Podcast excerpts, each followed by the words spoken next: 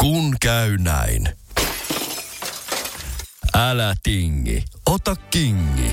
Pilkington, se on tuulilasien ykkönen Suomessa. Löydä sinua lähin asennusliike osoitteesta tuulilasirikki.fi. Laatua on Pilkington. Jos mä olisin sarjamurhaaja ja tappasin pelkästään prostituoituja. Ja sä hautaisit ne sun takapihalle. Niin, ja sit se olisi mun huoropuutarha. Moi, me ollaan Justiina ja Paulina ja tää on Huoropuutarha. Moi, ja mun vuoro kertoo ensin, ja mennään suoraan asiaan, koska meillä on vähän teknisiä vaikeuksia, plus mun asunnossa ihan sairaan kuuma, ja mua pelottaa, että mitä tässä vielä käy, mutta yritetään nyt saada tää hoidettua. Eiköhän me selvitä. Mä ajattelin, että tässä jaksossa me voitaisiin jutella semmoisesta aika tunnetusta tapauksesta, nimittäin Menendesin veljeksistä. Menendesin veljekset Lail ja Erik sai vuonna 1996 tuomiot vanhempiensa murhasta, ja tämä keissi herätti paljon mielenkiintoa erinäistä syistä, joista me voitaisiin tässä vähän keskustella. Mutta aloitetaan alusta, ihan alusta, nimittäin näiden veljesten isästä. Jose Menendez oli oikein semmoinen täydellinen esimerkki amerikkalaista unelmasta, tai ehkä sitä, mitä amerikkalainen unelma oli ennen Donald Trumpin presidenttiyttä. Nimittäin se oli maahanmuuttaja Kuubasta, joka tuli Yhdysvaltoihin ilman penniäkään ja rikastui rankan työn ansiosta. Jose oli karannut Castron hallitsemasta Kuubasta, kun se oli 15-vuotias, opiskellut puhumaan englantia periaatteessa ihan nollasta, ja sitten se työskenteli tiskaajana samalla, kun opiskeli kirjanpitoa, ja lopulta nousi urallaan aina elokuvayhtiön tuottajaksi asti. Oho, no se on kyllä tehnyt duunia niin kuin oikeasti. Joo. Ja sitten siinä vaiheessa, kun nämä Lail ja Erik syntyi, niin perhe asui jo miljoonan dollarin asunnossa New Jerseyssä. Mutta sitten poikien ollessa nuoria perhe muutti vielä Los Angelesiin, missä Jose siirtyi musiikista elokuva-alan puolelle ja tuotti semmoisia pieniä elokuvia, kuten Rambo-leffat. Sitten perhe osti Beverly Hillsistä kartanon, jonka ennen niitä oli omistanut Elton John ja ennen sitä Prince. Et on ihan sanomattakin selvää, että nämä oli rikkaita ja Jose oli erittäin semmoinen hyvä bisnesmies. Laili ja Erikin äidistä Kitistä aika vähän julkista tietoa. Se oli ilmeisesti aika yksityinen henkilö eikä sillä ollut kauheasti sosiaalisia kontakteja tämän perheensä ulkopuolella. Et se oli työskennellyt aiemmin opettajana, mutta sitten myöhemmin oli kotiäiti, koska ei sen tarvinnut oikeastaan käydä enää töissä tässä vaiheessa. Mm. Kitiä kuvailtiin kiltiksi, mutta usein surulliseksi naiseksi. Se oli masentunut ja onneton avioliitossaan, koska ilmeisesti Hoseilla oli useita avioliiton ulkopuolisia suhteita, mutta sitten Kiti oli vielä niin rakastunut siihen, että avioero ei ollut mitenkään edes vaihtoehto. Niin, ja ehkä sä ajattelet, että periaatteessa mulla on nyt tässä, tai en mä tiedä, mutta mulla on tässä helppo elämä. Ja sillä on lapset ja... Niin, ei se nyt kovin rankkaa varmaan voinut olla. Tai no. Niin. Musta kyllä tämä on vähän semmoinen, että nämä kaikki on erittäin rikkaita, mutta sitten kaikilla myös menee tosi huonosti. Tämä on vähän niin kuin semmoinen, Niinhän se aina menee. Tämä todistaa just sen, että vaikka olisi niin kuin kaikki rikkaus, niin ei se nyt ei välttämättä auta. Mm. Laila ja Erik taas oli aika tyypillisiä rikkaita poikia, että ne opiskeli hienoissa kouluissa, ne pelasi tennistä ja varsinkin Erik oli tosi hyvä tässä tenniksessä. Ja moni perheen tuntenut kertoi, että perhe oli läheinen ja lämmin, mutta että Jose kasvatti poikia aika tiukoin ottein. Se halusi, että pojat oli menestyjiä, joten esimerkiksi kun Erik alkoi pärjätä tuossa tenniksessä, niin Jose päätti, että okei, nyt sitten ei tuleta aikaa mihinkään muuhun urheilulajiin, vaan keskitytään siihen, missä sä oot hyvä. Eli sitten kun Erik halusi pelata välillä myös jalkapalloa, niin sitten se Jose oli silleen, ei, sulla on sun tennistunnit, sä et tee mitään muuta. Se myös opetti pojille, miten tärkeää oli hallita tunteet täysin ja näyttää niitä vain silloin, kun siitä on hyötyä. Mikä on semmoinen näin kasvatat Aika- lapsestasi sosiopaatin Niin. 101. Ö, Jose myös suhtautui kaikkiin ongelmiin ihmissuhteissa samoin kuin suhtautuisi ongelmiin bisneksessä. Et kun Lailin yliopistoaikainen tyttöystävä tuli raskaaksi, niin sen sijaan, että Jose olisi antanut tämän nuoren parin ratkaista sen ongelman itse tai asian itse, niin se maksoi sille tytölle suuren summan rahaa, jotta se teki abortin ja hävisi kokonaan Lailin elämästä. Ja se otti kumminkin sitten sen Ilmeisesti, vastaan. joo. Tämä nyt sitten totta kai ei vaikuttanut niiden isän ja poikien väleihin mitenkään hirveän hyvin, että se hallitsi näitä oikein tämmöisellä niin tiukalla Mm. ja ehkä jopa tuommoisella liiankin tehokkaalla otteella. Että joo, että se hoisi pois kaikki ongelmat niiden elämästä, mutta ei antanut niiden tehdä itse mitään. Niin, että se määräsi myös kaiken muun niiden elämässä. Joo. Sitten pari vuotta ennen näitä murhia Laili ja Erik alkoi päätyä erilaisiin ongelmiin. Suuri osa näistä oli aika tyypillisiä etuoikeutettujen kakaroiden käytösongelmia. Että ne hurjasteli autoilla ja käyttäytyi huonosti golfklubilla. Ja... Sitten Laili, joka opiskeli Princetonissa, koska totta kai se opiskeli siellä, niin se piti huoneessaan lemmikkikoiraa, vaikka siellä kampuksella oli lemmikit kielletty. Ja sitten se ei suostunut kärsimään niitä rangaistuksia, mitä sille määrättiin siellä Princetonissa, niin se myös erotettiin yhdessä välissä vuodeksi sieltä. Ihan vaan koska ne ei tiennyt, mitä ne teki sen kanssa, koska se luuli olevansa vähän silleen sääntöjen ulottumattomissa. Niin. Niin sitten se ei esim. ei uusinut tenttiä. Siis se jäi kiinni tentissä huijaamisesta, mutta ei suostunut menemään uusimaan sitä, koska se oli silleen, mitä se on se arvosana, minkä mä sain siitä, vaikka se niin. plagioisi joltain toiselta. Ajatteliko että kyllä tästä rahalla selviää? Varmaan. Sitten oli kuitenkin yksi semmoinen isompi rikos, mikä oli se, että nämä veljekset yhdessä murtautui naapurinsa kotiin ja varasti sadan tuhannen dollarin edestä rahaa ja koruja. Mutta tästä kuitenkin selvitti ilman sen suurempia seurauksia, koska Erik oli silloin vielä alaikäinen ja se otti kaiken syykseen. Ja tämä Erikin omistautuminen isovelelleen ja halu suojella sitä on aika semmoinen toistuva piirre näissä tarinoissa. Okay. Ja tuossa selkeästi tietää, että ne, ne ei, niitä ei mitenkään tarvinnut ryöstää tai rahaa tai koruja. Ei, sen on pakko olla semmoinen jännityksen takia tai niin. joku tämmöinen. Erik sai tästä rangaistukseksi vain pakollisia psykologitapaamisia ja Kiti etsi pojalle oikein semmoisen hyvän, hyvien suositusten kanssa tulevan psykologin. Ja tämä psykologi, jota se alkaa tämän takia nähdä, itse asiassa palaa myöhemmin vielä näyttelemään tärkeää osaa tässä jutussa. Okay. Erikin käytösongelmat jatkuu, se ajautuu tappeluihin, se riitelee isänsä kanssa. Se jotenkin kokee, että Jose suosii Laili tässä enemmän ja sitten lopulta Erik kirjoittaa yhdessä ystävänsä kanssa elokuvakäsikirjoituksen, joka kertoo nuoresta miehestä, joka murhaa rikkaat vanhempansa saadakseen perintönsä. Mikä ei tietenkään muuten olisi edes mitenkään erikoinen juttu, mutta sitten näin jälkeenpäin katsottuna tämä näyttää tosi pahalta. Mm. Että se ei ollutkaan vaan semmoista, että okei mä puran nyt tähän kaiken mun aggression, vaan... Niinpä. Niin. Tosiaan Erikillä ei selvästikään ollut enää 18-vuotiaana mitenkään lämpimät välit isänsä, ja Laila oli vähän samanlaisessa tilanteessa – Laila oli itse asiassa etääntynyt vanhemmistaan niin paljon, että se muutti pois perheen talosta. Ei tietenkään elämään täysin itsenäisesti, koska ei se halunnut mennä töihin. Se muutti vaan semmoiseen erilliseen vierastaloon, joka sijaitsi perheen tontilla. Mä arvasin, että se on joku semmoinen kunnon pool house, mihin se lähtee. niin on. Ja siis mä, meillä oli toi Jeremy Bamber jossain aiemmassa jaksossa ja se hän teki kans ihan saman. Mutta sitten näihin murhiin. 20. päivä elokuuta vuonna 1989 Lail, joka oli silloin 21-vuotias, ja Erik, joka oli 18-vuotias, lähti elokuviin, ja kun lapset oli poissa talosta, niin Jose ja Kitty päätti viettää rauhallisen kotiillan katsoen telkkaria. Noin kymmeneltä samana iltana Lail soitti hysteerisen puhelun hätänumeroon, jossa kertoi, että oli palannut leffasta veljensä kanssa ja löytänyt molemmat vanhempansa kuolleena kodin olohuoneesta. Tästä hätäpuhelusta löytyy tallenne YouTubesta, ja se on tosi outoa kuunneltavaa, kun me tiedetään, että se on just Laila ja Erik, jotka on just murhannut ne omat vanhempansa. Ja ja nyt se soittaa ja itkee hysteerisenä siinä puhelussa. Kuulostaako se uskottavalta siinä? Se kuulostaa niin kuin jopa liioitellulta, okay. mutta toisaalta kyllähän se niin kuin voisi olla hysteerinen tuommoisessa tilanteessa. Mutta se niin. virkailija ei mennä saada siitä niin kuin edes selvää. Se joutuu kysymään usein otteeseen, että mitä, että mitä sä sanoit. Joo. Poliisien saavuttua rikospaikalle ne totesi, että Jose oli ammuttu haulikolla takaraivoon ja se oli kuollut välittömästi – mutta Kiti oli yrittänyt paeta ja sitä oli ammuttu kerran jalkaan ja sitten usean kertaa rintakehään sekä kasvoihin niin lähietäisyydeltä, että ruumista oli vaikea edes tunnistaa kitiksi. Myös Hosen ruumis oli murhajäljiltä niin brutaalissa kunnossa, että yksi paikalla olleista poliisista kuvaili, että sitä oli vaikea tunnistaa edes ihmiseksi. Sekä Hosea että Kiti oli myös ammuttu molempiin polviin.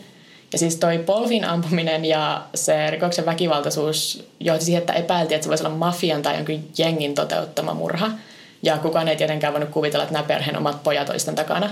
Eikä kellekään tullut esimerkiksi mieleen testata niistä pojista ruudinjäämiä silloin murhailtana, mikä mm-hmm. olisi voinut olla tärkeä todiste sitten myöhemmin. Mua hämmäsi toi mafiateoria aika paljon, koska miten ne pojat edes itse ajatteli, että ne amputaan näitä polvia, että sitten ne epäilee mafiaa. Mutta mä rupesin googlailemaan vähän ympärinsä, niin ilmeisesti mafialla oli kasarin lopussa ja vielä tässä Ysäri alussakin paljon yhteyksiä elokuva-alaa Hollywoodissa – Tämä johtui paljon siitä, että leffabisneksessä oli tosi paljon rahaa ja mafia oli sitten helppo tapa pestä rahaa. Mm. Niin ilmeisesti ei olisi ollut mitenkään kaukaa haettu, että se Jose Menendez olisi ollut jonkun mafian tappolistalla. Että se oli ihan niin kuin normi jopa Hollywoodissa, mitä mä en tiennyt. Mutta sitten Laaja Erik selvästi tiestä, niin ne oli lavastanut sen tahallaan näyttämään siltä. Niin, että ehkä se poliisitkin ajattelee, että siinä vasta on todennäköisempää, että se oli mafia kuin että se on niitä omat lapset. Joo. Mutta sitten mä luin yhden haastattelun, missä joku poliisi oli sitä mieltä, että tämä oli ihan kummallista toimintaa poliisien puolesta, koska mafia ei tulisi murhaistua sun omassa kodissa, vaan se veisi jonnekin muualle. Ja mm. sitten myös se, että koska myös Kitty oli murhattu ja sitten tämmöisissä mafia-iskuissa oli kolme tyypillisempää, että sitten vaan niin kuin se bisnesmies siitä perheestä olisi murhattu eikä sen vaimoa. Mutta en mä tiedä. Sillä aikaa, kun poliisi tutki yhteyksiä mafiapomoihin ja yritti etsiä jotakuta, ihan ketä tahansa, jolla olisi motiivi tappaa Jose ja Kitty, niin Laalia Erik aloitti niiden kuuluisan tuhlausputken. Ensin ne muutti asumaan kalliiseen hotelliin, koska sanoivat pelkäävänsä, että mafia yrittäisi seuraavaksi tappaa ne. Molemmat osti uudet kalliit autot ja sitten ne osti Rolexit ja ne osti kymmenien tuhansien euroja edestä vaatteita. Erik palkkasi itselleen kalliin tennisvalmentajan ja Lyle osti ravintolan. Koska pelkää, että mafia jotain. Joo. Sitten musta on vähän surullista, koska toi Erik ei oikeasti tuossa vaiheessa enää vissi edes tykännyt siitä tenniksen pelaamisesta, kun se oli, saanut ihan, se oli ihan täynnä sitä sit nuoruudesta. Mutta silti se oli niin semmoinen... tiukka se ote, se sen isän ote jotenkin siinä, että se silti oli silleen... Ja se on vielä semmoinen viimeinen niin kuin semmoinen haista paska sille se isälle, että hei kato mä valkkasin nyt valmentajan. Joo. Sitten nämä velikset myös matkusteli lomalle Eurooppaan ja Karibialle ja sitten kyllästyttyä hotelliasumiseen ne vuokrasi molemmille luksusasunnot samasta talosta. Ja tämä kaikki tapahtui siis puolen vuoden sisällä niiden vanhempien kuolemasta. Suuri osa ihan niin kuin kolmen kuukauden sisällä. Ei yhtään epäilyttävää. Ei. Surutyötä. Netissä kiertää semmoinen kuuluisa kuva semmoisesta koripallokeräilykortista, missä on kesken pelin otettu kuva pelaajasta. Ja sen kuvan taustalla näkyy nämä Lail ja Erik istumassa siellä yleisössä. Ja se kuva on otettu murheen jälkeen, mutta ennen kiinni jäämistä, eli niin kuin tämän tuhlausputken aikana. Wow. Ja tämä kuvaa hyvin, miten kylmästi nämä veljekset eli semmoista tuhlaa- ja poikaelämää, koska siis eturivipaikat parkkititasolla Nixin pelissä ei ole todellakaan mitään halpaa. Se on se, mistä välillä näkee kuvia, kun jotkut sille Kardashianit tai Rihanna mm. tai jotkut on Joo, joku Beyoncé on siellä ja Jay-Z. Jep. Se keräilykortti vedettiin pois myynnistä aika nopeasti, kun tajuttiin, että ne on siellä taustalla. Mutta eBaystä sitä löytyy välillä. Aika arvokas. Joo, no siis niitä tehtiin niin paljon, niin että sitten tavallaan se ei ole. Mutta siis on se myös siis Ysärin koripallokeräilykortit on enemmän semmoiset, että kukaan ei suostu ostaa niitä pois. Mutta sitten jos sulla on tämä, missä nämä on taustalla, niin sitten sit saa silleen parikymmentä dollaria. Ai ja mä oon semmoinen, näitä on niin vähän enää missään liikenteessä. Niin. Hoseinekitin murheen tutkinta oli edelleen käynnissä, mutta syyllistä ei tuntunut löytyvän. Ja siis myöhemmin totta kai nämä tutkijat sanoivat, että oikeasti ne alkoi epäillä Lailia ja Erikkiä jo aiemmin, mutta mitään konkreettista sen eteen ei tehty ennen kuin Erik itse tunnusti psykologille murhanneensa vanhempansa. Sillä samalle psykologille, jonka se Kitty oli palkannut aiemmin auttamaan sillä poikaansa. Mutta onko niillä joku vaitiolovelvollisuus? On. Ne ei saisi kertoa kellekään siitä, ellei ne usko, että se olisi niinku tulevaisuudessakin vaaraksi niin. jollekin. Mutta tässä tulee vielä sitten käänteitä tähän. Okay. Mutta sitten ihan kuin niinku jossain Hollywood-leffassa, niin tämä psykologi meni kertomaan Erikin tunnustuksesta salarakkaalleen, joka kertoi asiasta poliisille. Ja tämä salarakaskin kertoi sitä vaan sen takia, että sillä psykologilla oli useampi salarakas, niin sitten se tuli mustasukkaseksi ja sitten se tiesi tämän salaisuuden, niin sitten se kertoi sen poliisille. Tämä, tämä, on, tämä on jotain saippua sarjaa Joo. oikeasti. Tämä nainen myös kertoi poliisille, että oli olemassa nauhoitus, jolla se Erikin tunnustus on. Ja tämän seurauksena maaliskuussa 90, noin puoli vuotta murheen jälkeen, Lail ja Erik pidätettiin. Pidätys tuli täytänä yllätyksenä veljeksille, koska ne uskoi, ettei se Erikin psykologi uskaltaisi kertoa asiasta kellekään, koska pelkäsi oman henkensä puolesta, sillä Lail oli käynyt uhkailemassa tätä psykologia sen jälkeen, kun Erik oli kertonut siitä syyllisyydestään. Okay. Ja tämä oli se virhe, koska jos sä käyt uhkailemassa ja se pelkää oman henkensä puolesta se lääkäri, niin sitten se saa rikkoa sitä velvollisuutta. Niin joo, tietysti. Niin. Sitten poliisit on silleen, ai hitto, no on tuhlannut ihan helvetisti rahaa viimeisen puolen vuoden aikana. joo. Kuitenkin oikeudenkäynnissä ongelma on se, että saiko sitä nauhoitusta siitä tunnustuksessa käyttää todisteena, koska siis kyllä Jenkeissä se lääkärin salassapidovelvollisuus on oikeasti tosi tiukka, että niiden piti pystyä varmasti todistamaan, että se oikeasti pelkäs henkensä puolesta, eikä se ollut vaan semmoinen läpällä heitetty niin. uhkaus sen hengelle. Laila ja Erik molemmat totta kai ensin vakuutteli syyttömyyttään, koska todisteita niitä vastaan oli tosi vähän. Esimerkiksi murhassa käytettyjä aseita ei koskaan löydetty. Ne oli ostettu aiemmin Lailin ja Erikin kaverin nimissä, jotta niitä voitaisiin yhdistää niihin. Ja sitten mitä luultavammin ne veljekset oli piilottanut ne aseet talon sisälle jonnekin, mistä tiesi, että se poliisi ei tajuisi etsiä. Ja sitten myöhemmin dumpannut ne jonnekin. Laili ja Erik oli oikeuskäsittelyn alkuvaiheessa itsevarmoja ja jopa semmoisia iloisia, että ne pukeutui kalliisiin Armanin pukuihin ja vilkutti iloisesti eturivissa istuville tyttöystävilleen. Ja nämä kaikki oikeudenkäynnit tosiaan televisioitiin, minkä takia näistä löytyy vieläkin YouTubesta pätkiä. Yeah. Tämä sai tosi paljon julkisuutta, koska se Jose Menendez oli niinku itsekin sille leffabisneksessä, niin se oli vähän niinku semmoinen tunnettu. Ja sitten kun ne oli hyvännäköisiä, rikkaita nuoria, niin sitten sekin oli, se oli, se oli hyvä viihdettä. Ja tämä oli niinku eka iso televisioitu oikeudenkäynti, koska tämä oli ennen O.J. Simpsonia tai mitään. Joo. Niistä psykologin nauheen käytöstä todisteena väännettiin edestakaisin viisi kuukautta. Ja lopulta tultiin päätökseen, että ainakin osa nauhoituksesta voidaan käyttää todisteena. Ja tämän päätöksen jälkeen pojat ei oikein voinut enää väittää olevansa syyttömiä murhiin, koska siellä nauhoituksessa oli yksityiskohtia siitä niiden rikoksesta, mitä ne saisi käyttää. Joten seuraavana siirtona Lail ja Erik myönsivät kyllä syyllistyneensä murhiin, mutta kertoivat tehneensä sen, koska niiden koko lapsuus oli ollut jatkuvaa kärsimystä vanhempiensa käsissä. Veljesten asianajatiimi nojasi täysin siihen, että Jose ja Kitty oli kohdistanut poikiin niin paljon fyysistä, emotionaalista ja seksuaalista väkivaltaa läpi niiden lapsuuden, että murha oli ymmärrettävä. Oliko ne oikeasti sit, niinku, ehkä tämän fyysisen seksuaalisen väkivallan niinku, keksinyt, jos tietysti oli tosi tiukka, niin voihan se laskee henkiseksi väkivallaksi, mutta tota... Joo, no siis ongelma nyt sitten onkin et, tähänkin päivään asti periaatteessa, että kukaan ei oikein tiedä, kuinka paljon tästä poikien verestä pitäisi uskoa, koska varsinkaan mistään fyysistä tai seksuaalista väkivallasta ei ole todisteita, eikä sille ole silminnäkijöitä. Kuitenkin poikien lausunnot oikeudesta tästä hyväksikäytöstä on uskottava olosia, ja siis munkin teki oikeasti pahaa katsoa, kun se lailla todistaa aika graafisesti siitä, mitä, millaista se seksuaalinen hyväksikäyttö oli, ja itkee siinä todistaessaan että se varmasti vetoisi myös valamiehistöön. Mutta tässä vaiheessa on kuitenkin ehkä syytä mainita, että siinä poikien tiimissä oli lakimies ja lasten oikeuksien ajaja Paul Monet, joka on kirjoittanut kirjan, kun lapsi tappaa pahoinpidetyt lapset, jotka tappavat vanhempansa, mikä neuvoo asianajajia siinä, miten puolustaa vanhempiensa murrista syytettyjä lapsia. Ja iso osa näistä Menendesin veljesten lausunnoista oikeudessa on nostettu tosi suoraan tästä kirjasta. Okei, okay, eli sillä selkeästi oli semmoinen, että teette näin ja näin, näin, tässä on minun kirjani, olkaa hyvä. Plus, niin kuin sä aiemmin sanoit, niin miten se oli kasvattanut sen ne pojat silleen näin, kasvatat sosiopaatin, niin ehkä ne osas myös olla tosi manipuloivia. Joo, siis mä oon ihan just tätä mieltä. Suurin osa tarinoista hyväksikäytöstä liittyy Hoseen, mutta äidistään pojat kertoi semmoisia, että kun toinen pojista yökasteli vielä teini-ikäisenä, niin Kiti oli laittanut aamulla märät lakanat aamiaispöytään, jonka ääressä pojat söi ihan vaan nöyryttääkseen niitä. Että ne kuvaili Kiti semmoiseksi emotionaalisesti kylmäksi ja myös alkoholistiksi ja rauhoittavien väärinkäyttäjäksi. Ja tämä on siinäkin mielessä ikävää, että totta kai kaikki ne asianajat on palkattu niillä kuolleiden vanhempien rahoilla. Niin. Ja sitten se käytetään siihen, että niistä maalataan monstereita siellä. Mutta sitten näissä viimeisimmissä oikeudenkäynneissä Laila Erik oli muuten jo hylännyt ne kalliit Armanin puvut. Että ne pukeutu semmoisiin mätsäämiin vaatimattomiin neuleisiin, mitkä sen näyttää paljon nuoremmalta kuin ne on. Mikä varmasti oli täysin harkittu veto niiden asianajatiimiltä. Aivan varmasti. Koska, ja näillä oli siis yksi parhaista puolustusasianajajista ehkä koskaan, semmoinen kuin Leslie Abramson. Ja Abramson on tunnettu siitä, että se on saanut pelastettua kuolemantuomilta ihmisiä silloinkin, kun kuolemantuomio vaikuttaa erittäin todennäköiseltä että ennen näiden keissiä se oli esim. puolustunut sellaista lääkäriä, joka oli murhannut oman, oliko se kymmenenvuotiaan poikansa ja palautunut sen ruumiin kahteen sataan palaan. Ja se sai pelastettua sen kuolemantuomiolta. Mitä sä olit tehnyt niillä paloilla? En mä tiedä, mä lukenut sen enempää. Mutta miten sä saat, sä oot niin hyvä asenne, että sä saat vakuutettua valamiehistön, että no, mutta ei tää ansaitse kuolla silti. Nee. Tää on oikeasti on hyvä. Lääkäri mm. ja jotain. Se on pelastanut ihmishenkiä, oli varmaan joku puolustus. Joo.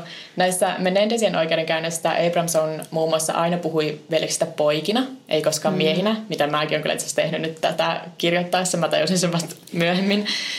Laila Erik oli kuitenkin tässä oikeudenkäynnin aikana jo 25 ja 21, eli ei mitään poikia enää, mutta Abramson käyttäytyi niin kuin ne olisi ollut. Se käytti sanoja kuten suloinen ja herttainen puhuessaan niitä. Niistä se käyttäytyi tosi äitimäisesti niitä kohtaan tyylin suoristeli niiden paidan kauluksia ja kaikkea, mitkä oli varmasti tosi harkittuja tekoja. Mm. Se teki mitä vaan maalatakseen nämä veljekset niin kuin uhreina ja Hosein ja Kitin sitten monstereina. Ja siis mä tiedän, että tämä Abramson on se oli kirjaimellisesti pahisten palkkalistoilla, mutta mä oon oikeasti tosi vaikuttunut siitä, miten hyvin se rakensi sitä keissiä. Koska se arvo, mitä muut sai tehtyä. No. Se sai kiellettyä sanan sosiopaattikäytön oikeuskäsittelyn aikana, koska se sanoi, että se olisi vain semmoinen muotisana, joka hämmentäisi valamiehistöä. Niin kuin... Se on sitten hyvä duunissa. Joo. Abrams myös luultavasti tiesi, että näistä veljeksistä Lyle olisi parempi todistaja ja se käyttikin sitä paljon oikeudessa. Ja Huhu kertoo, että Lyle olisi myöhemmin egoillut sellikaverille vankilassa, että aina kun se meni sinne todistajan paikalle, niin se tiesi jo etukäteen, että ketkä valamiehistöstä alkaisi itkeä sen todistuksen aikana. Mikä siis on sosiopaatti. Oikeudenkäyntä järjestettiin kaksi. Kummallekin veljelle oli oma ja niissä oli myös eri valamiehistöt. Mutta sitten kumpikin näistä oikeudenkäynneistä päättyi siihen, ettei valamiehistä pystynyt tulemaan yhteisymmärrykseen tuomiosta ja jouduttaisiin pitämään oikeuden, uudet oikeudenkäynnit. Ja se meni vielä silleen, että valamiehistä oli täysin jakautunut niin kuin ääripäihin. Et toista oli sitä mieltä, että nämä on uhreja, että pitäisi päästä niin kuin vapaana kävelemään, että ne teki oikein, kun ne murrasi vanhempansa. Ja toinen puoli oli silleen, ei, nämä on sosiopaatteja, jotka näyttelee. Wow. Mikä on... Onko se, jos käy noin, niin onko se sitten, että tehdään niin monta oikeudenkäyntiä, että tullaan johonkin tulokseen? Joo, tai ja joo, mä ymmärtäisin, että silleen se on, että jos tulee tämmöinen umpikuja, niin sitten se vaan silleen, että okei, tämä vähän niin kuin unohdetaan ja aloitetaan uusi niin. oikeudenkäynti. Mm-hmm. Että pitää ottaa uudet valamiehistöt ja kaikki. Mm. Mutta sitten seuraava ja viimeinen oikeudenkäynti aloitetaan elokuussa 1995, eli kun murhista on kulunut jo kuusi vuotta. Tämä viimeinen oikeudenkäynti on veljesten yhteinen ja hyvin erilainen aiemmista, että sinne esim. ei salita TV-kameroita. Sitten puolustuksen todistajien määrä oli rajoitettu, mitä on myöhemmin pidetty kyllä tosi epäilyttävänä päätöksenä. Ja nyt kun syyttäjä myös tietää, että se puolustus aikoo nojata vahvasti poikien kokemaan hyväksikäyttöä ja väkivaltaa, niin ne osaisi varautua siihen paremmin. Koska se tuli totta kai täysin yllätyksenä niissä ekassa, koska ne pojat ei ollut koskaan aiemmin maininnut sanallakaan, että niitä olisi mm. mitenkään hyväksikäytetty. Ja toinen kävi psykologilla ja muuta ei ollut missään vaiheessa esille mitään tämmöistä, mikä voisi viitata. Joo, no siis se syyttäjä nimenomaan huomauttaa tästä, että kun Erik tunnusti murhat psykologilleen, niin se ei maininnut näistä lapsuuden tapahtumista mitään, mutta antoi murhalle muita motiiveja. Se sanoi, että Jose oli liian kontrolloiva ja se ei antanut poikien elää elämää niin kuin ne halusi. Hmm. Lisäksi murha ei selvästikään ollut mikään epätoivoinen siinä hetkessä tapahtunut päätös, niin kuin puolustus yritti väittää, vain Laila ja Erik oli valmistautunut tekoon, koska ne oli ostanut ne aseet, ne oli suunnitellut alibin niin kuin sen leffaan menemisen ja semmoisen. Sitten se syyttäjä myös soitti valamiehistölle sen Lailin hätäpuhelun siltä murhaillalta, ihan vaan osoittaakseen, että Lail pystyy siinä hetkessä valehtelemaan niin röyhkeästi, joten miksei nämä sen todistukset myös oikeussalissa olisi valetta. Niin mikä oli myös mun mielestä hyvä siirto. Tämä on siis, tässä jutussa kiinnostavinta tämä koko oikeus, eli draama, niin mä oon nyt keskittynyt tähän aika paljon. Heinäkuun toinen päivä vuonna 1996 Lail ja Erik Menendez tuomitaan kahdesta murrasta elinkautisiin. Ne vältti kuolemantuomion, mutta ne sai kuitenkin elinkautiset nyt tässä. Osittain varmaan johtuen siitä, että se tuomari oli silleen, että se rajoitti vähän sitä, että mitä se puolustus sai tehdä, mikä oli kyllä vähän epäilyttävää käytöstä. Motiiviksi tälle murhalle oletettiin raha, niin kuin arvota saattaa. Mm. Että on mahdollista, että se poike isä oli aikeissa lopettaa niiden elämäntylin rahoittamisen, koska ne oli 21 ja 18 V. Ja Jose uskoi selvästi vahvasti siihen, että menestyksen eteen pitää tehdä töitä. Mä en usko, että Jose olisi oikeasti lopettanut lastensa tukemista kokonaan, mutta ehkä pojat oli vaan ne olisi joutunut elämään vähän tiukemmalla budjetilla. Ja sitten kun niiden koko persoonallisuus vaikutti perustuneen siihen, että ne oli rikkaita, niin taisi ollut liikaa. Pojat myös tiesi, että Hosen testamentin mukaan se koko omaisuus olisi mennyt kitille, niin sitten niiden piti murta myös äitinsä päästäkseen käsiksi niihin rahoihin. Tästä keisistä on tosi paljon nyt jälkipuintia, että Laila on nyt 51-vuotias ja Erik on 48-vuotias. Ne on tällä hetkellä samassa vankilassa Kaliforniassa, että ne tosi pitkään pyrki tähän, että ne pääsisivät samaan vankilaan ja tuossa viime vuoden alussa ne sitten sai tahtonsa läpi ja niillä oli semmoinen reunion. Molemmat veljekset on mennyt naimisiin vankilassa. Laila on itse asiassa jo kahdesti mennyt naimisiin. Ahaa. Edelleen käydään paljon keskustelua siitä, että onko media epäreilusti maalannut nämä veljekset rahan ahneeksi monstereiksi ja että oliko ne vanhemmat oikeasti ne monsterit ja sitten kaikki todisteet vaan piilotettiin. Ja siis kyllä mäkin voin myöntää, että tämä mun tiivistelmä näistä murrista ei ole puolueeton. Että mun mielestä Laili Erik vaikuttaa semmoisilta sosiopaateilta, jotka mursi vanhempansa saadakseen rahat, mutta on paljon ihmisiä, jotka on täysin eri mieltä. Varsinkin nyt viime vuosina, kun Hollywoodissa ja viihdealalla ylipäätään on paljastunut paljon näitä hyväksikäyttöskandaaleja ja ollaan tavallaan päästy näkemään, että sellaisia voidaan piilotella vuosikausia, niin monet ehkä katsoo tätäkin sitten vähän uusin silmin. Ja sitten tosiaan se tuomarin päätös tokassa oikeudenkäynnissä rajoittaa puolustuksen todistajien määrää oli epäilyttävä, koska sehän rajoitti nimenomaan sitä, että miten paljon sitä seksuaalista hyväksikäytöstä voitiin tuoda oikeussaliin. Niin. Ja varsinkin kun se oli tosi tabu, koska se oli isä ja niin kuin pojat, mm. koska ei poikiin kohdistuvasta seksuaalista hyväksikäytöstä Ysäri alussa hirveästi vielä puhuttu niin sitten monet ovat sitä mieltä, että entäs ne puhukin totta. Hmm. Mutta mistä tiedä. Paha sanaa. Mä, no niin kuin ehkä huomaan, niin mä tosiaan en ole näiden poikien puolella tässä, mutta siis ne, niiden todistukset on kyllä tosi häiritsevää katsottavaa.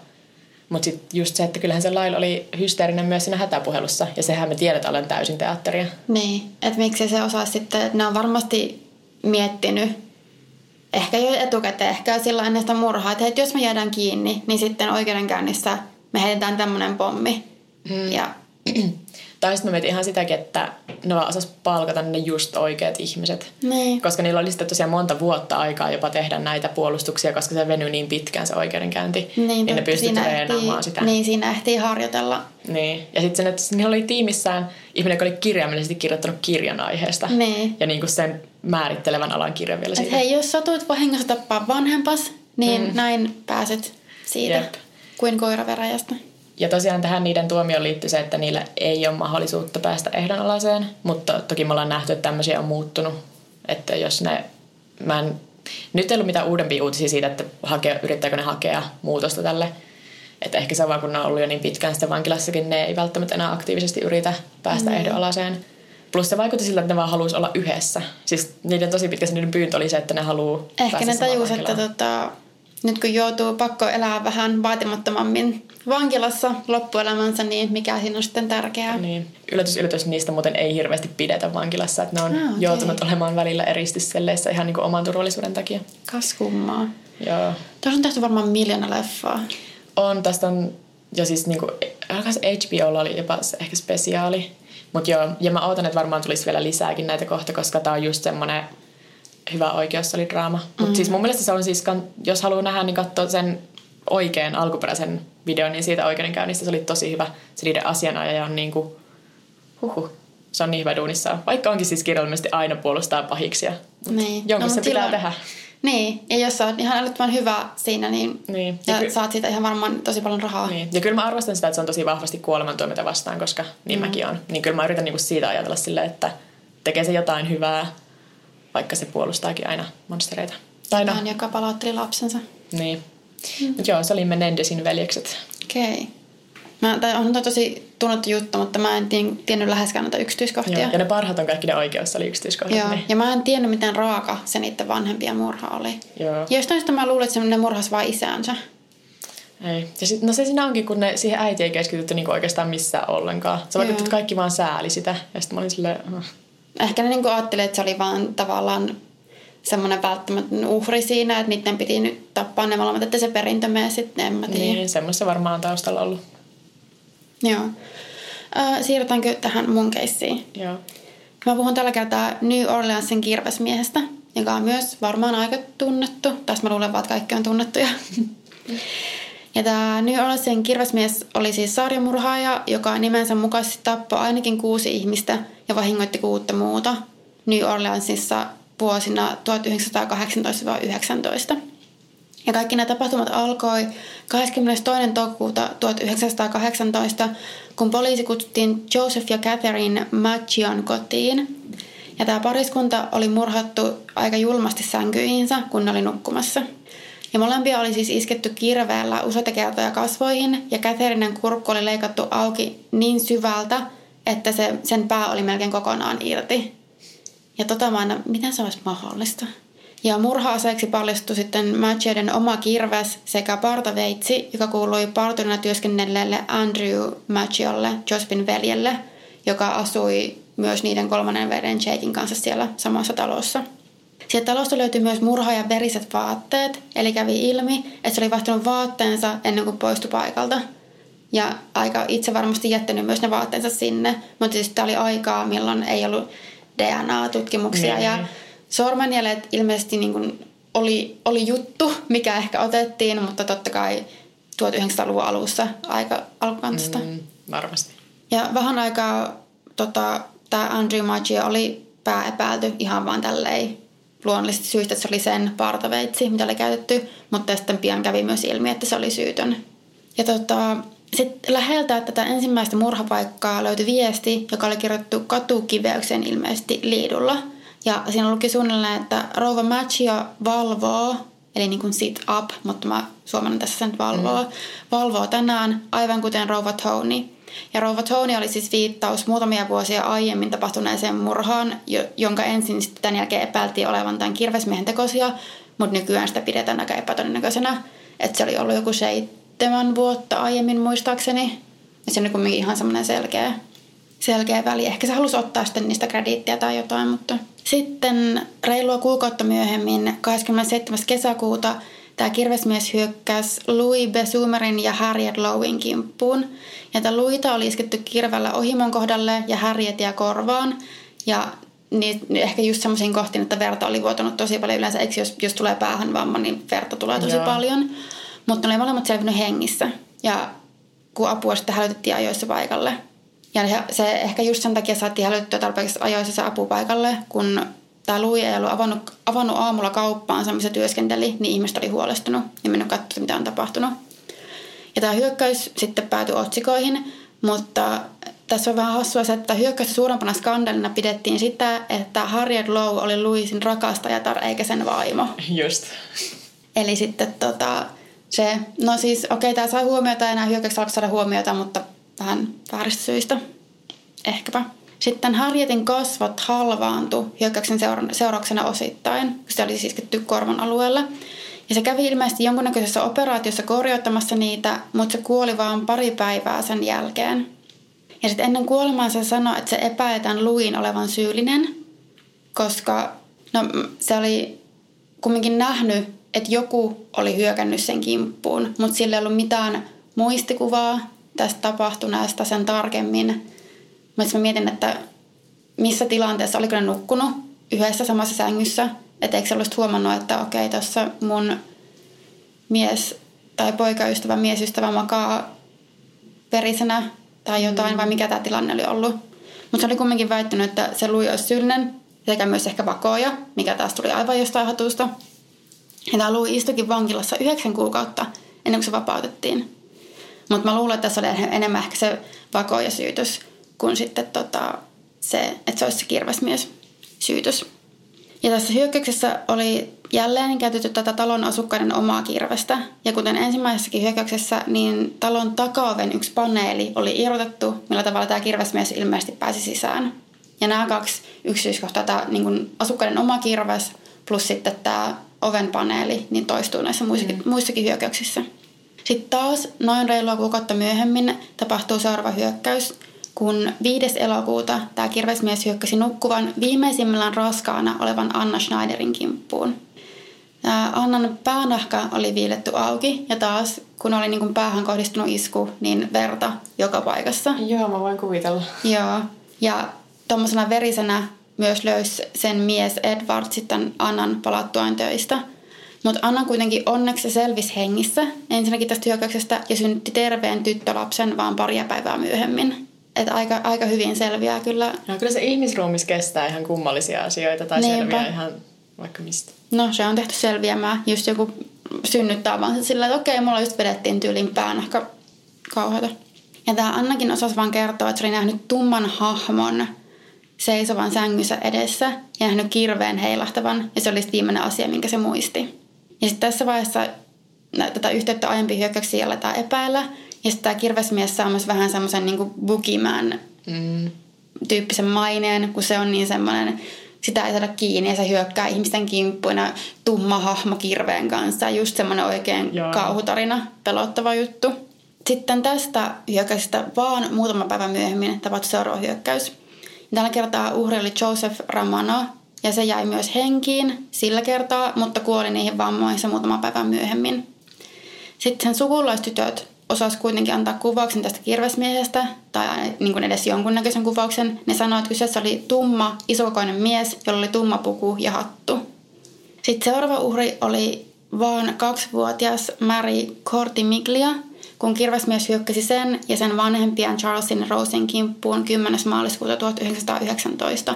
Ja tässä oli jo vähän väliä, mentiin seuraavan vuoden puolelle. Ja nämä vanhemmat selvisi, mutta sitten tämä Mary kuoli. Ja Rose ja Charles kirjattiin sitten molemmat sairaalaan ja ne oli saanut vammoja kalloihinsa, eli ilmeisesti jotakin murtumia tai jotakin ihan semmoisia kunnon vammoja kumminkin taas pääalueelle, mutta selvisi hengissä. Ja tämä Rosia sanoi, että se oli herännyt siihen, kun se mies kamppaili kirvestä heiluttavan miehen kanssa. Ja se myös väitti tämä Rosi, että syyllinen olisi ollut niiden naapuri ja tämän naapurin 18-vuotias poika, vaikka tämä kyseinen naapuri oli heikossa kunnossa, oleva 69-vuotias mies – ja, poli, ja tämä poika oli niin kuin liian suurikokoinen mahtuakseen sisään sitä ovipaneelista, joka oli jälleen irrottu sitä sisäänpääsyä muotoutumista varten. Kuitenkin molemmat nämä miehet sekä tämä vanhempi naapurittaisen poika tuomittiin, tänne joutui vankilaan tästä. Ja tämä poika jopa tuomittiin kuolemaan. Tai sillä oli siis annettu se tuomio, mm.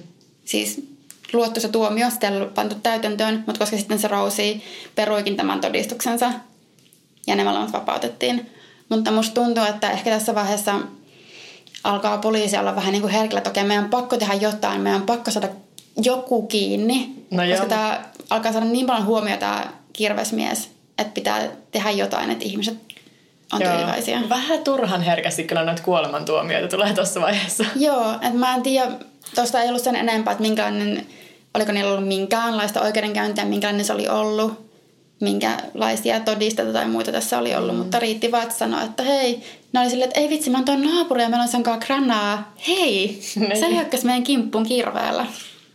Mutta joo, tosiaan sitten tähän hyökkäykseen mennessä tämä New Orleansin alueella alkoi jo herätä kauhua. Ja ihmiset kulki aseistettuna ja poliisi, poliisille tuli yhä useampia ilmoituksia siitä, kuinka ihmiset oli löytäneet muun muassa kirveitä kotiensa lähettyviltä ja että niiden ulkoovia oli peukaloitu, joku oli yrittänyt päästä sisään. Siis mä menisin just sanoa, kun sä olit silleen, että niitä perheiden omia kirveitä oli käytetty, niin mä menisin siinä vaiheessa olla silleen, että jos mulla olisi kämpillä kirve, niin mä kävisin heittämässä sen roski ihan vaan siksi, että mulla ei olisi sitä niinku valmista murha-asetta sille siellä niin, asunnossa. Just, siis tää oli niinku just se, mikä kaikilla tulee, niinku, että heitä se kirve, kirves pois. niin. Mutta ehkä tuossa oli myös semmoista aikaa, että se oli semmoinen perus kotitalousväline, mikä mm-hmm. sitten löytyi. Tai ehkä sitten varmaan myös isossa ihmisessä oli silleen, että no ei se nyt tänne, ei se nyt meille hyökkää. Ja niin, ei sitä varmasti osaa ajatella silleen. Vähän ehkä sama kuin ajattelin, että okei, no samalla kun mä heitän kirveen pois, niin mä heitän kaikki meidän veitset. Niin. Ja vasarat ja kaikki niin kuin muutkin tämmöiset. Mm. Että ehkä se olisi sitten mennyt siihen. Ja tämä meni jopa niin pitkälle tämä kauhu, että perheet nukku vuoroissa, että joku voisi aina pitää vahtia. Ja sitten koska useat uhrit oli italialais-amerikkalaisia, niin epäiltiin myös, että hyökkäykset olisivat niin kuin tehty tämän perusteella, että ne oli jotenkin tälleen niin kuin etnisen mm. taustan perusteella valittu ehkä nämä, nämä, nämä uhrit. Ja nämä pelkoa ei yhtään lievittänyt kirvesmiehen lähettämä kirje, joka oli kirjoittu 13. maaliskuuta helvetistä. Ja se saapui Times Picayune sanomalehteen. Ja siinä kirjeessä tämä kirvesmies kirjoitti, kuinka sitä ei koskaan tulla saamaan kiinni ja kuinka se surmaisi lisää ihmisiä silloin, kun itse katsoisi sen sopivaksi, eikä jättäisi jälkensä muuta kuin verisen kirveen.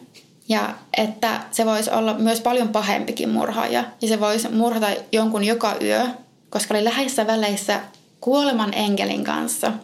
Ja tässä kirjassa oli muutenkin viittauksia saatanaa ja helvettiin ja tämmöisiin juttuihin. Mutta sitten tämä kirjan viimeinen osa on kuitenkin varmaan se kuuluisin ja se kuuluu vapaasti suomennettuna näin. Tarkalleen kello 12.15 maallista aikaa seuraavana tiistai-iltana kuulen New Orleansin läpi. Loputtomassa armossani aion tehdä teille pienen ehdotuksen. Tässä se on. Pidän hyvin paljon jatsmusiikista – ja vannon kaikkien paholaisten kautta, että jokainen ihminen, jonka kodista raikaa jats-musiikki, tullaan säästämään. Jos jokaisen luonnos on jats, niin sen parempi teille. Yksi asia on varma, ja se on, että ne teistä, jotka eivät soita jatsia tiistai-iltana, saavat kirveestä. Ja tosiaan tällä tiistai-illalla viitattiin siis tiistaihin 19. maaliskuuta 1919. Ja sitten yllättäen sinä iltana jokaisessa New Orleansilaisessa kodissa soi jats. Kaikissa tanssipaikoissa soitti jatsia. Ne oli aivan ääriämmöten täynnä. Lukuisat niin amatööri- ja ammattilaisbändit soitti ympäri kaupunkia ihmisten kodeissa, ihan joka paikassa. Toi on hirmu söpöä semmoista yhteisöllisyyttä, jos siihen taustalle ei liittyisi tommonen niinku raakojen murhien striimi. Mm. Mutta tiettävästi ketään ei murrattu siinä yönä. Eli ilmeisesti se kirvesmies sai haluamansa ja ihmiset soitti jatsia. Mutta tämänkin tiistain jälkeen ihmiset kuitenkin eli pelossa, eikä uskottu, että tämä kirvesmies olisi vain lopettanut hyökkäyksensä, vaikka sen vähäksi aikaa lopettikin. Mutta sitten kuitenkin 10. elokuuta 1919 Steve Bogan italialaisen kauppiaan kimppuun hyökätään. Tämä Stevekin onnistui selviämään hyökkäyksestä ja se onnistui pakenemaan ja juoksemaan hakemaan apua naapurista. Mutta sekään ei muistanut hyökkäyksestä yksityiskohtia eikä muuta kuin että tumma hahmo hyökkäsi sen kimppuun kirves kädessä. Ja tämän hyökkäjän uskotaan kuitenkin olevan se kirvesmies, koska teko, tekotapa oli tosi samanlainen kuin aiemmissakin hyökkäyksissä. Ja kävi sitten, tai näytti hyvin vahvasti siltä, että tämä kirvesmies oli aloittanut hyökkäyksensä taas. Ja tässä tosi moni, joilla, joka on jäänyt henkiin sanomaan minkälaista kuvausta sitä kirvesmiestä on sillä, että se oli tumma hahmo, mutta nämä tapasivat yleensä aina yöllä, nämä mm. hyökkäykset, ja ne ihmiset oli yleensä aina nukkumassa. No kai, kun sä heräät täydestä unesta, joku heiluu kirven kanssa sun sängyn yläpuolella, niin se ensimmäisenä, että sä näe mitään muuta kuin sen tumman hahmon pimeässä huoneessa. Ja kirves heiluu, niin ei siinä oikein ei mitään muuta ajatella. Ja sitten jos saat vielä kirvestä päähän, niin ei siinä hirveästi muistikuvia Joo, jää. ei varmasti. Sitten taas vähän myöhemmin, toinen syyskuuta, Ilmeisesti tämä kirvesmies yritti hyökätä paikallisena apteekkarin kimppuun, mutta se apteekkari onnistui ajamaan kirvesmiehen pois ampumalla useita laukauksia tätä kohti, kun se huomasi kodissaan tunkeutujan. Et se oli ilmeisesti Antti, joka huomasi etukäteen, että joku on tunkeutumassa tai tunkeutunut sen kotiin ja puolustautui saman mm. tien. Mutta sitten jo seuraavana iltana tämä kirvesmies hyökkäsi 19-vuotiaan Sarah Laumannin kimppuun sen nukkuessa. Ja taas vakavista vammasta huolimatta myös Sarah selvisi hengissä – ja sen asuintalon etupihalta löytyi verinen kirves. Ja Sarahkaan ei muista hyökkäystä juurikaan mitään, mutta se oli ilmeisesti saanut jotakin jonkun asteisia aivovammoja myös. Sitten kirvesmiehen tiettävästi viimeinen uhri oli Mike Pepitone, jonka se kirvesmies murhasi 27. lokakuuta 1919. Mike Pepitonen vaimo kuuli ääniä makuuhuoneesta ja meni katsomaan juuri kun isokokoinen mies kirveen kanssa pakeni paikalta. Ja Mikeakin oli lyöty päähän kirveellä ja se oli kuollut siis siinä, siinä saman tien. Ja tämän jälkeen sen kirvesmiehen murha ilmeisesti vaan loppui. Kukaan ei tiedä, mikä se sen kirvesmiehen hyökkäyksiä yhtäkkiä, miksi ne yhtäkkiä loppu sen enempää kuin että miksi ne yhtäkkiä alkoi. Ja tosiaan tätä syyllistä ei ole ikinä saatu kiinni, eikä poliisilla oli epäiltyjä, mutta kun mä sanoin, että oli epäiltyjä, niin osa oli niin tämä ensimmäisen uhrin veli, että vaan koska se, tämä murha-ase tai toinen murha-aseista oli sille kuuluva ase tai sille kuuluva väline. Mutta toisaalta lähes kaikki nämä murhavälineet tai hyökkäysvälineet oli niiden uhrien omaa omaisuutta. Joten myöhemmissä vaiheessa ei enää ollut hirveän todennäköistä, että se sitten olisi aina joku, jolla olisi niin heti pääsy näihin kaikkien kirveitten ja muiden luo. Mutta ilmeisesti yhden kirjailijan mukaan pääepäilty olisi mies nimeltään Joseph Mumfrey, koska joidenkin syytösten mukaan Mike Pepitonin leski ampui Mumfreyn kostoksi miehensä murhasta.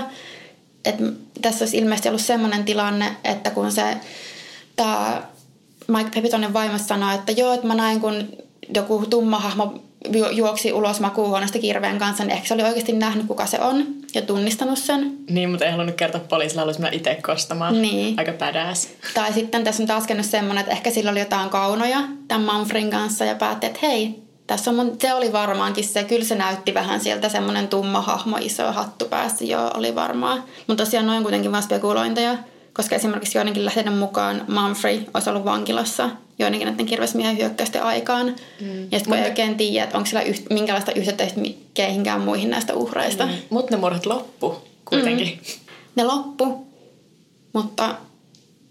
Niin oliko se vaan sattumaa, että ne sitten just sen kuoleman jälkeen sitten kanssa? Musta tuntuu, että se oli vaan mm. sattumaa ja tämä koko ampuminenkin oli joidenkin syytösten, joidenkin spekulaation mukaan. Mm. Eikä sitä pidetä ihan hirveän todennäköisenä, että se olisi ollut syyllinen tämä Manfrey, mutta tämä on kumminkin tavallaan tiede tai niin kuin tunnetuin mahdollinen yeah. epäilty. Mutta joo, se oli New Orleansin kirvesmies, joka vaan alkoi tappaa ihmisiä ja sitten se vaan lopetti ja se tykkäsi jatsista. Niin. Varmaan jostain tulee joku true crime-kirjailija, joka on varma, että sen isä tai iso isä oli mm. tämä kirvesmies. Kun musta tuntuu, että joka sanoi, että se on se Manfred, niin oli just joku True Crime-kirjailija, joka silleen, minä tiedän. Joo, mutta ei kuitenkaan ollut varma, että se on oma sukulaisensa, mikä niin. on se niin. yleisin kaava Eikö se just se, että mun isä oli Zodiac ja Joo. mitä kaikkea. Jep. Mutta joskus sun sukulainen on East Area Rapist. Niin. Ja kyllä ne aina jonkun sukulaisia on. Niin. Okei, okay, onko meidän jakso tässä? Eikö tämä ollut tässä? Joo, meillä voi laittaa sähköpostia huoropuutarha.gmail.com tai sitten meillä voi laittaa viestiä Instagramissa tai Twitterissä. Mä oon Pauliina Kiera. Mä oon Vekepekoni. Ja sitten meillä on myös meidän podcastin oma tili, mikä löytyy Instagramista ihan vaan että huoropuutarha. Kiitos, että kuuntelit. Heippa. Heippa. Kun käy näin. Älä tingi turvallisuudesta. Ole kingi. Valitse Pilkington. Lasin vaihdot ja korjaukset helposti yhdestä osoitteesta tuulilasirikki.fi. Laatua on Pilkington. Usko tai älä, kohta on pääsiäinen. Hommaa Motonetista grillikauden aloitusta varten puhdistusaineet ja välineet grillin putsaamiseen. Motonet, nauttivan ihmisen tavaratalo. Motonet. Motonet.